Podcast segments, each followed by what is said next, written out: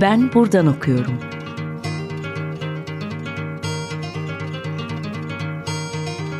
Edebiyat ve başka şeyler.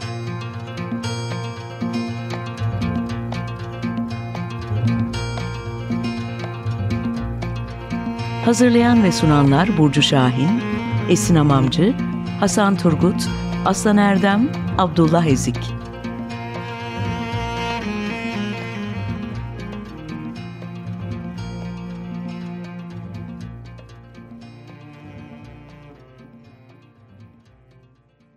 Merhaba, Açık Radyo'da Ben Buradan Okuyorum programındasınız. Ben Burcu.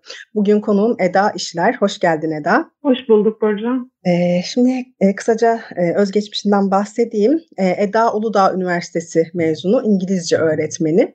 E, öyküleri Varlık, Kitaplık, Öykü Gazetesi, Dergah e, gibi dergilerde yayımlandı. İlk kitabı e, Kaza e, Süsü 2019'da dergah yayınlarından çıktı. Aynı zamanda da çevirmen Eda. E, Deborah Levy'nin Sıcak Süt ve Her Şeyi Gören Adam romanını çevirdi 2020'de e, Everest yayınlarından çıktı. E, Holden kitaptan da Lori Moore'un e, Amerika Kuşları e, henüz e, yeni e, değil mi raflarda? Evet yeni çıktı. E, şimdi e, öyküleri üzerinden konuşacağız Eda'nın. Biz e, kaza süsünden ziyade e, daha çok görünür bir yerde e, üzerine sohbet edeceğiz. Everest yayınlarından çıkan ikinci öykü kitabı. E, Gene de bir e, kaza süsüne göz atalım derim. E, Birçok söyleşide de e, belirttiğin gibi oradaki öykülerde biçime daha çok önem vermişsin. E, hatta belki postmodernist bir tavır da hakim diyebiliriz e, oradaki e, öykülere. E, bu anlamda filmlerden, şiirlerden yapılan epigraflar da e, aslında yazım tekniğin üzerine e, bir şeyler fısıldıyor e, okura. E, bir yandan da bu epigraflardan ve öykülerden ben şunu duyuyorum. E, baktığın hemen her şeyin öyküsü olabilir gibi. E, kendiliğinden de olabilir bu ya da sen öyle görüp e, onun öyküsünü yazabilirsin. E, sen kaza süsünde nasıl bir e, öykü kurdun? Daha da genişleterek sormak istiyorum aslında. Senin bir öykü tanımın var mı? İyi bir öyküde olmazsa olmaz diyebileceğin bir şeyler. Hatta belki buradan da şuraya varabiliriz. Çağdaşlarını okuduğunda e, beğendiğin ya da beğenmediğin noktalar var mı öykülerinde? Evet, ben ilk sorundan yola çıkarak cevaplamaya başlayayım. Kazansızında biçimsel denemelere ağırlık verdiğim doğru. Ee, bunun sebebi biraz e, ilk kitap olduğu için belki, belki bu genel bir özelliktir bilmiyorum ama saklanma arzusu. Genellikle biçimsel denemelere yaslanan yazarlar, yani ben böyle düşünüyorum birazcık saklanma ihtiyacı hissederler. Gördüklerini e, açıktan söyleme, söylememeye gayret ederler. Ben de böyleydim kazansızını yazarken. E, fakat o dönem okuduklarımın, izlediklerimin etkisi de çok fazla var bunda. Carver çok okuyorum, okuyordum o zamanlar. Bunu hatırlıyorum. Edgar Keret, Alice Munro bunlardan etkilenmiş olabilirim. Biçimsel e, denemeler e, üzerine ağırlık vermem konusunda. E, bakılan her şeyin öyküsü olur mu? Ee, bakılan her, her şeyin öyküsü olur mu bilmiyorum ama ben o dönem baktığım her şeyden sonra kendime bunun öyküsünü yazabilir miyim diye soruyordum. E, diyalog kurduğum her insana e, dikkat ediyordum. E, konuştuklarımızdan bir şey yazabilir miyim diye muhakkak düşünüyordum. Ve buna da inanıyordum. Kesin ben bunu yazarım diyordum kendime. E, elimde küçük bir not defteri olurdu. Sürekli bunları not alırdım. Rüyalarımı yazardım, kesin bunu yazacağım derdim filan. Ama bunların çoğu olmadı. Ee, çok geçmeden buna olan inancım da yok oldu. Çünkü e, bence e, her şeyin öyküsünü yazamazsınız. Yani artık böyle düşünüyorum. Bir tablodan, fotoğraftan, bir şiir dizisinden yola çıkarsınız. Fakat e, neden o tabloyu, neden o fotoğrafı, şiiri, hikayeyi, romanı artık neyse baktığınız şey, onu seçtiğinizin neden bunlar hakkında yazmak istediğinizin sebebini yani bunun cevabını bulmalısınız önce. Gördüklerinizle yani baktıklarınızla mesele edindikleriniz işte dert ettikleriniz arasında iyi bir ilişki kurmanız gerekiyor. İyi bir öykü yazmak istiyorsanız. Ee, kaza suçunun biçimsel açıdan öne çıktığını söylemek doğru. Fakat e, öykülerde öne çıkardığım konuların benim dünyaya nasıl baktığımla, insanları, kavramları nasıl tanımladığımla, bunları nasıl yansıttığımla e, ilgili olduğunu eklemem gerekiyor. E, ben e, o dönem dert ettiklerim yüzünden gördüm Yani baktığım şeyde ne gördüysem bunun yüzünden gördüm. Ve bu yüzden yazdım öyküleri de. yani ben aslında kazan üstünde birçok yerde söylediğim gibi biçimsel açıdan işte öne çıkıyor derken dert ettiğim meseleleri nasıl göstereceğim üzerine çok fazla düşündüm demek istedim aslında. Yani sadece e, içi boş e, biçimsel metinler yazdım gibi bir algı oluşmasın yani. Böyle sorduğunu kastetmiyorum ama bunu e, tedbiren söylüyorum. yani böyle bir şey yoktu. Ben sadece ilk kitap heyecanıyla ben bunları düşünüyorum ve bunu nasıl aktaracağım üzerine de çok fazla düşünmeliyim gibi bir kaygı vardı bende. E tabii daha önce yazılan bir... şeyden farklı bir şey de ortaya koymak Hı. gerekiyor artık çağdaş dönemde. Tabii. E, bu yüzden bence olması da önemli nasıl e, anlatılması gerektiğini. Ya biraz da hani kendinizi göstermek istiyorsunuz yani. Bu benim ilk kitabım, ilk izlenim çok önemlidir. Ee, tamam işte boşluk konusunu, işte yaz konusunu birçok kişi işliyor ama nasıl göstereceği evet. daha önemli gibi geliyordu bana o zamanlar. Ee, yani bu yüzden çok fazla dikkat ettim. İkinci kitaba gelince bu anlamda bir kaygı çok fazla yoktu. Tabii ki her zaman var ama çok fazla yoktu. Bu ikinci kitap olmasından ötürü. Ee, başka bir sebebi de e, nasıl yazacağımı değil de ne yazacağımı çok fazla düşündüğüm içindi. Yani e, o zaman çok yoğun bir duygu karmaşası içindeydim. Acaba hangi birini işte toparlasam da yazsam diye çok fazla düşünüyordum. Son olarak çağdaşlarım meselesinden bahsettin. Ona cevap vereyim. Yeni çıkan kitapları özellikle takip etmeye çalışıyorum tabii ki. Yani kimler ne yazmış, neler neleri dert edilmiş bunları görmeye çalışıyorum. Birçoğunu da beğeniyorum açıkçası. Özellikle fikirlerini dikte etmeyen, işte güncel, siyasi, etik gibi konularda propaganda yapmayan metinleri özellikle okumayı tercih ediyorum diyebilirim. Buradan da aslında öykü tanımın ortaya çıkmış oluyor. Ee, bu tanımın meselesine neden girdiğimi e, aslında bu soruda birazcık daha açmak mümkün. E, görünür bir yerde de adım atmış oluruz hem. E, bir söyleşide e, bu kitabın için her öykü kendi kaderini belirledi diyorsun. Bu benim çok dikkatimi çekti. Bu cümle üzerine konuşmak iyi olabilir. Hatta yine buradan bir tanım ortaya çıkıyor e, bence zaten. Metnin canlı bir varlık olduğunu, metnin okur ulaşsa da, ulaşmasa da, yazar düşünse de, düşünmese de, orada öylece duran bir niyeti olduğundan bahsedebilir miyiz diye sormak istiyorum. Görünür bir yerdeki öykülerin kendi yolunu çizmesi nasıl mümkün oldu? Ee, burada şunu demek istedim. Ee, yazmak istedikleriniz siz farkında olmadan zihninizde kendilerine ait bir dünya kuruyor. Yani metin siz istemeden okura ulaşıyor değil de yazar olarak isteseniz de istemeseniz de yazacaklarınız kendi yolunu çiziyor demek daha doğru aslında.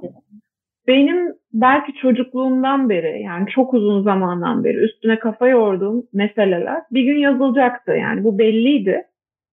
Ee, ve görünür bir yerde yazarken de e, bunu hissettim. Yani bitirdikten sonra kendime şunu söylediğimi biliyorum. Çok net hatırlıyorum o anı. Ya bu kadarını anlatmayı ben bile beklemiyordum gibi işte. Yani burada kendi kaderlerini çizdi derken şunu kastediyorum.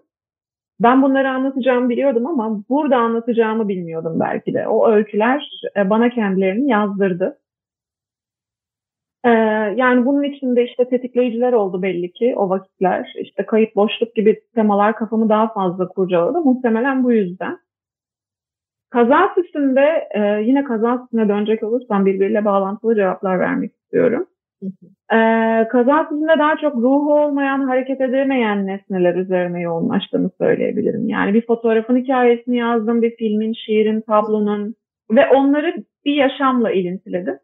Görünür bir yerde de ise e, bir ruhu olduğu halde hareket edemeyen organizmaları düşündüm. Yani aralarındaki fark bu. Gidebilecekken gidemeyen, söyleyebilecekken söyleyemeyen, yaşama imkanı varken yaşamayan insanları anlatmak istedim. Yani söz gelimi ilk öyküdeki kahraman sesini kendine yetecek kadar kullanıyor. Yani bir sesi var aslında konuşabilir ama sadece kendisi için kullanıyor bunu. Kendi içine konuşuyor. Her şeyi anlatmıyor. Gördüklerini sessizce yargılayarak içinden geçiriyor. Son öyküdeki kadın da yine annesine olan kinini içine atıyor. Yaratıcı bir kalemi olduğu halde hayalet yazarlık yapıyor. Yine bir başka öykünün kahramanı sevmediği karısını terk edebilecek gücü olduğu halde onu terk etmiyor. Onunla beraber tatile çıkıyor. Yani zorlama ve baskının e, yıkmak, isyan etmek, öldürmek dışında yaptırabileceklerini yazmak istedim ben. Yani bunlara uğrayan insanları neler hissettiğini, bir şeyler yapmadan e, konuşabildiklerini anlatmak istedim görünür bir yerde de. Evet, aslında Sen kendi yollarını çizdiler de diyebiliriz aslında. Farklılık gibi e, söyledin ama aslında birbirlerine terlenmiş de iki hikaye kitabından e, bahsediyoruz gibi bu anlamda. Yani çok Evet e, aslında öyle. Evet. Peki e, şimdi istersen bir e, şarkı arası verelim. Senin seçtiğin Rüya Doyon'dan Nothings'i dinleyelim. Merhaba tekrar Eda İşler'le sohbetimize devam ediyoruz. E, şimdi bu e, sorumda daha önce yaptığım bir konuşmadan yine e, hareket etmek istiyorum. E, Freud'un e, Yas ve Melankoli makalesine e, atıfta bulunduğum bir konuşmaydı bu. E, orada öykülerini yorumluyordum. Yas'ta dünyanın, melankolide ise benim e, boş ve çorak olduğu e, cümlelerini hatırlatmıştım. E, öykülerdeki kişilerin kayıp duygusuyla nasıl hareket ettiklerini değerlendirirken e, bir yandan da kendin hakkında düşünüyorsun e, gibi hissettim ben. E, senin için bu deneyim nasıldı? E, öykülerini kurarken nasıl bir şeye dönüştü bu duygu? E, ya da seni nasıl e, dönüştürdü diye sorayım. Bu röportajı hatırlıyorum. Bu cümleyi de hatırlıyorum. Bu metin üzerine çok düşündüm. Ee, yani hepimizin çok yakından bildiği bir metin. Fakat ben kayıp, yaz, melankoli gibi temaları yaklaşık 3 senedir çalışıyorum. Bunlar hakkında okuyorum. Ee, bu çalışmaların tezahürü belki yazdığım öyküler olmuştur. Ee, fakat bunlar yalnızca çalışmaktan, düşünmekten doğan ürünler değildi bence. Çünkü e, kaybı dış, dış dünyadan gelen bir izlenim, uyarım olarak algıladığım bir dönem geçirdiğim için yani duyu organlarım aracılığıyla beyne geçen ve burada o uyarımlardan e, dökülen kalıntılar oluşmuştu bende. Ve hayal gücümün e, dünyası da bu izlerin üzerine kuruldu. Yani birebir bunu e, yaşadığım için böyle şeyler yazdım. İşin özü bu. Ee, yani birini kaybettim söz gelimi ve Yedi Mehmet'in yeleğini yazdım. Yani çünkü insan her gördüğü şeyi algılamaz. Yani e, her yani herkes işte yedi tane işte Mehmet'ten dikilen bir gömlek hikayesini bu arada babaannemden dinlemiştim bunu. Ee, bunu dinleyen herkes bu hikayeyi yazmaz söz gelimi. Yani başka bir şekilde kurar. Ben o dönem babamı kaybettiğim için birisi ölmesin diye dikilen bir gömlek hikayesi ilgimi bu kadar çekmişti. E, çünkü e, bence yani her birimiz görme algısına dayanan bir ruh taşıyoruz. Yani bu görmeyi dışsal bir bakış gibi algılamanızı da istemem. Yani ben öyle görmüyorum. Sağlam bir içgörü de bu açıdan işe yarar bir e, yetenektir. Benim kahramanlarımın çoğu da böyledir. E, gördükleri genellikle işte dışsal bir algılama biçimi taşımaz. E, ben beni dönüştürdüğü şey bu diyebilirim. E, ek olarak yazmanın ya, yazarın kendisi için sürdürdüğü bir eylem olduğuna inanıyorum ben. Yani bunu işte hani yazmak kimin için yüzyıllardan beri tartışılan bir şey vardır ya ben kendim için olduğuna inanıyorum. Ee, yani ya da öyle olması gerektiğini düşünüyorum diyelim. Çünkü yazarın bir sağalma ihtiyacı var ve onu bu yolla gidermesi aslında bencilce bir yaklaşım değil, onun büyüyüp yeni dertler edinmesi açısından bir gereklilik, bir koşul. Ee, yine ilk kitaptan bahsedeyim. İlk kitapta zamanın akmayışı hakkında çok düşünüyordum. Çünkü ben o dönem çok sıkılıyordum. Yani bu e, sadece şey anlamında böyle bir yapacak bir şey anlamında bir sıkılmışlıktan söz etmiyorum. Can sıkıntısı. Ee, can sıkıntısı çok fazla hissettiğim ve üzerine düşündüğüm bir şeydi ve bu bir sürü e, kapıyı açtı bana. Can sıkıntısının yol açtığı şeyler hakkında düşünüp bunları yazdım. İkinci kitapta canımın çok sıkılacağı bir dönem geçirmiyordum. Yani buna vaktim yoktu. Ee, başka şeyler, başka bir merkezde kurmaya çalıştım. İşte yurtsuzluk. O dönem yaşadığım yeri terk etmiştim mesela. Yurtsuzluk, terk etme, boşluk gibi temalar kurcalıyordu kafamı. Şimdilerde örneğin hafıza üzerine çok fazla düşünüyorum ve bunun hakkında yazmaya çalışıyorum. Şimdi yazdıkça belli ki kendimi sağaltıyorum. Başka bir şeye atlıyorum. Yani bu e, basamak atlıyorum derken yani diğerini hallettim öbürüne geçiyorum anlamında değil. Yani kendimi tekrar etmiyorum anlamında. Bu yüzden kendim için yazdığımı düşünüyorum. Ee, yani bu sürecin gereklilik olduğuna inanıyorum. Yazdıktan sonra da başka birine daha iyi veya daha kötü birine dönüştüğümü sanmıyorum bu arada dediğim gibi. Sadece bir meseleyi ele alış bi biçiminde e, genişleme yaşıyorum. Bu arada bir söyleşide şundan bahsetmiştim. Yani öyle bir şey okumuştum. E, Freud'dan bahsettik. Şimdi Winnicott sanırım. E, ona şey soruyorlar. Tedavi amaçlı yani birilerini getiriyorlar. E, o şey diyor yani e, derdini güzel bir şekilde anlatabilenleri dinleyin, geçin. Ama anlatamayanlar e, üzerine mutlaka böyle bir tedavi için bir şeyler düşünün. Yani onlar için bir şeyler yapın diyor. Ee, yani ben sanırım yazacağım şeyleri, bunu niye söyledim? Yazacağım şeyleri genellikle e, söyleyecek sözleri olup söyleyemeyenler üzerine kurmaya çalışıyorum. Çünkü o dönem e, söyleyebileceğim halde söyleyemediğim şeyler üzerine çok fazla düşünüyorum. İşte yaz üzerine e, çok fazla düşündüğüm dönemde bir yaz tutuyordum ben. Ee, bunu söyleyip içimden atıp hem kendimi sağalttım hem de o konuda düşünmeye işte e, metinlerimi o yönde kurmaya çalıştım. İşte can sıkıntısı üzerine de yani bunu söyleyip üstümden atmayı belki de bu şekilde başardım diyebilirim. Ee, bu soruya da böyle cevap vermiş olayım. Beni dönüştürdüğü şey bu diyeyim yani son olarak. Yine bu konudan hareketle bir son soru sorayım ben de aslında. Ee, yine iki kitapta da e, devam eden bir şey bu. Boşluk, can sıkıntısı, zaman, ölüm ilintisi. Yani ben bunlar arasında e, kendim baktığım zaman bir ilinti buluyorum. E, aslında derinliği olan hemen herkes için başka şeyler ifade eden kavramlarda bunlar bir yandan zaten birçok filozofun hayatını vakfettiği kavramlar biliyoruz. Düşün dünyasının çıkmazları hatta böyle belki adlandırabiliriz. E, öykülerde de koca koca boşluklar var. E, görüyoruz bunları. Bu boşluklardan ağrılar duyuluyor ama nasıl boşluklar bunlar? Teknik boşluklardan bahsetmiyorum elbette. Ağrılar duyuluyor. Dünya ve zamanla uyumsuzluktan can sıkıntısı ortaya çıkıyor. Ölüme belki daha sakin yaklaşabilmek adına biz böyle onu bir kavrama dönüştürüp daha uzaktan bakmaya ve anlamaya çalışıyoruz. E, sen bu kelimeleri birbirine bağlıyorsun öykülerde. Ben böyle algıladım okuduğumda. E, senin için biz nasıl bu bir kavramsallaştırmadan bahsedebiliriz? E, uzaktan baktığında bunlar ne anlama geliyorlar? diye sormuş olayım son sorumu. Yani burada iki tane şeye dikkat ediyorum. Birincisi kendi e, fikirlerim tabii ki. E, gündeki hayata nasıl baktığım. Diğeri de e, aslında e, terimsel bir şeye dikkat ediyorum.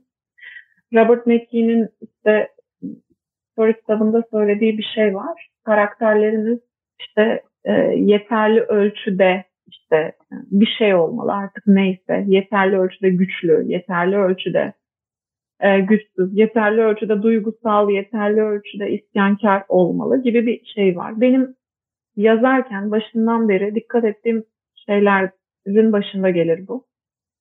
Ee, önce kahramanı oluştururum. Daha sonra onun yapabilecekleri üzerine kurarım metni. Sırf bu şeyden hareketle.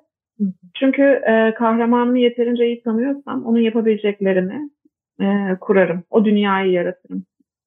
Şimdi buradan yola çıkarak e, yazdıklarımın günlük hayatla bağını koparmamasına dikkat ediyorum. Yani bunu söyleyeyim. Yukarıda işte yani sizin biraz önce bahsettiğiniz kavramları işte yaşamlarında tecrübe etmiş insanlar diyeyim. Kendilerini e, böyle tabiri caizse tabiatın, işte doğanın, dünyanın üvey çocuğuymuş gibi hissederler. Bu yastır, boşluktur, işte kayıttır. Bu tarz kavramları tecrübe etmiş insanlardan söz ediyorum. Ve bu insanlar etraflarındaki insanların yaşam sevinçlerini de nefretle izlerler. Şimdi ee, ben öyle bir insanı yazmaya karar verdiysem bu tarz insanın neler hissedebileceği üzerine düşünüyorum ve bunlarda bir ölçü tutturmaya çalışıyorum. Ee, hayata ve insanlara karşı e, bir tavır takınma ihtiyacı duyduklarını hayal ediyorum. Bu tavrın da ölçülü olmasına dikkat etmeye çalışıyorum. Dünyaya bir takım kusur ve yetersizliklerle geldiklerini düşünmeye başladıklarını hayal ediyorum. Bu arada bu bahsettiğim şeyler görünür bir yerde de ve kaza üstünde kurduğum karakterler. Bunları da parantez açarak söyleyeyim. Bu da sosyal duygularının engellenmesine yol açıyor. Benim yazdığım kahramanların genellikle böyle bir sosyal becerileri eksiktir, kusurludurlar bu açıdan. Ee, öykülerdeki karakterlerin yani böyle görünmesini amaçlıyorum. Fakat ölçülü bir şekilde bağırmadan yani işte e, bir şeyini kaybetmiş bir insanın bağırmasının gerçekçi olmadığını düşünüyorum. Evet. Ya da e, bir yeri terk eden bir insanın orayı bağıra bağıra terk etmemesi gerektiğini düşünüyorum ben. Yani bunun gerçekçi olamayacağına inanıyorum. Gündelik yaşamda da böyle olduğunu düşünüyorum. Evet. Kurmaca bir metinde de çok tiyatral oluyor zaten gündelik yaşamda da öyle bir şey evet. şey oluyor değil mi? evet. Yani mümkün değil. Az önce Winnicott örneğini verdiğimde de bunu söylemek istedim. Yani e, o acıyı artık o duyguyu illa acı olmasına gerek yok. O duyguyu yaşayan insanlar bunu söze dökmekte zorlanırlar. Yani bir şeyin parçası olursanız, kendisi olursanız onu anlatmakta, sözle anlatmakta, tavırla anlatmakta güçlük çekersiniz yani. Ee, o yüzden buna dikkat ediyorum. Yani bir yerden ötekine gidemeyenler, işte an, kendi anneleriyle konuşamayanlar, eşlerine sarılamayanlar, işte kaybettikleri kollarından doğan boşlukla dostluk kuranlar var benim öykülerimde. Bu yüzden. Ee, yani son kez söylüyorum altını çize çize. Gerçekte insan onu susturacak kadar e, yaşadığı duyguları konuşmazlar. Ve e, ben de yazar olarak bunları yazmakta bir imtina ediyorum. Bu yüzden birazcık e, belki de kapalı anlatıyorum bu kimilerine göre.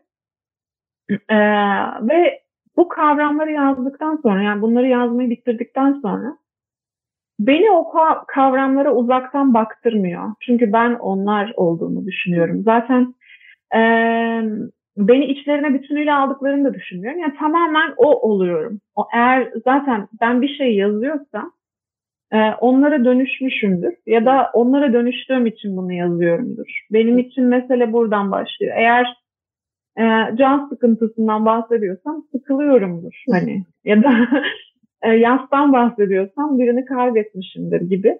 Ama bu tamamen kendi hayatımı yazıyorum gibi algılanmasın. Evet. Ee, o dönem onu dert ettiğim için. Canımın sıkılacağı bir dönemde can, canımı sıkacak bir şey de yoktu bu arada yani. Sadece nedensiz bir şekilde sıkılıyorum. Çünkü onu dert etmiştim ve onlarca kitap okuduğumu biliyorum bu konuda bir şeyler ortaya çıkarabilmek için. E, Yasta da aynı şekilde bunu yaşadığım halde e, çok fazla okudum üzerine. Saffet Murat Turay'ı çok okuduğumu biliyorum mesela. işte Süreyya Boşluğu e, Saffet Murat Turay'ı okuduğum dönem çıktı ortaya.